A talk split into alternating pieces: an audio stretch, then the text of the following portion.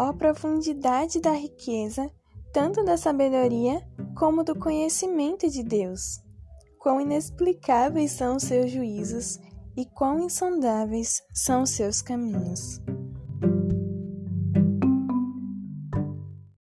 Lindo dia, pessoal! Hoje é segunda-feira, dia de peregrina aqui.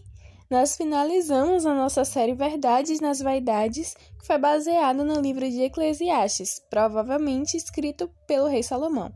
E aí, para começar a nossa série Comunique, eu escolhi um atributo comunicável de Deus, pelo qual Salomão é muito conhecido: a sabedoria.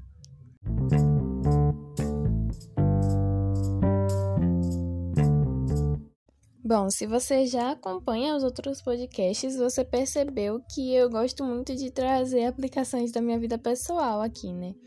Falar sobre o que eu realmente penso sobre o que eu trago aqui.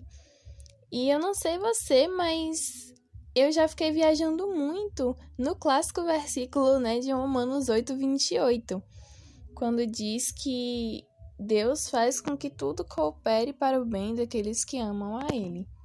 E aí eu, eu viajo porque eu fico pensando, gente, como ele consegue tomar decisões que tornem tudo em bem? As decisões tomadas pelos seres humanos são tomadas de um jeito que a gente sempre perde uma coisa para ganhar outra, né? Mas as de Deus não. Em tudo que ele faz, só há ganho. Isso acontece porque a sabedoria dele é plena e perfeita. Um pouco depois, lá mesmo em Romanos, no capítulo 12, versículo 2, diz que a vontade dele é boa, agradável e perfeita. Isso só é possível porque essa vontade está afirmada em sua sabedoria plena. Essa sabedoria de Deus é apresentada a nós de diversas formas, através da criação, através da redenção por meio de Cristo, através da sua palavra que demonstra a sua sabedoria, através das nossas experiências pessoais com Ele, de muitas formas. Lá em Efésios, Paulo fala que Deus tem uma sabedoria multiforme, ou seja, que se manifesta de diferentes formas a fim de fazer a sua sabedoria e glória serem conhecidas perante todos.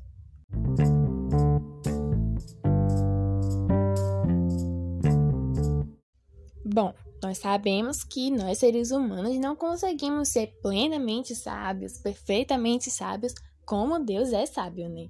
Que, como diz lá no texto que eu li no comecinho, em Romanos, profundidade de riqueza de sabedoria é inexplicável e é insondável, nós não conseguimos alcançar.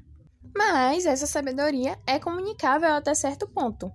E uma evidência de que é comunicável é lá em Tiago 1,5, que diz assim: Se algum de vocês necessita de sabedoria, peça a Deus, que a todos dá liberalmente, e te será concedida.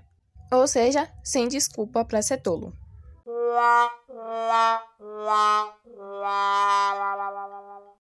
E é isso mesmo, minha gente tolo ou insensato são termos usados para falar sobre quem não é sábio.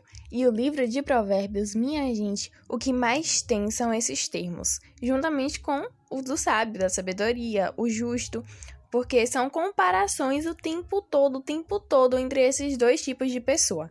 É sério, você nem precisa dar um Google para pesquisar qual é o versículo que tem isso. É só você abrir lá em Provérbios, você olha para um canto, olha para outro canto, olha para outra coluna, olha para o próximo capítulo e vai ter lá todas as comparações possíveis entre o tolo e o sábio. E isso é tão forte para Salomão, Salomão foi quem escreveu o livro de Provérbios, que ele faz comparações em vários âmbitos. Ele fala, ó, a mulher sábia edifica sua casa, mas a tola a destrói. O coração do sábio inclina para o bem, mas o do tolo para o mal. O filho sábio acolhe a instrução do seu pai, mas o zombador não ouve.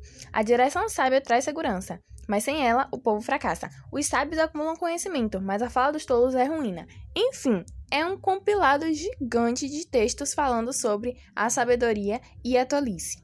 A ideia de Salomão é mesmo dizer que a sabedoria tem aplicação para tudo na nossa vida: para ouvir, para falar, para calar, para agir, para pensar, para sentir, para tomar decisões, Viver com sabedoria é brilhar a luz de Cristo para as pessoas. E isso pra gente é obrigação, já que nos é comunicado para que possamos comunicar.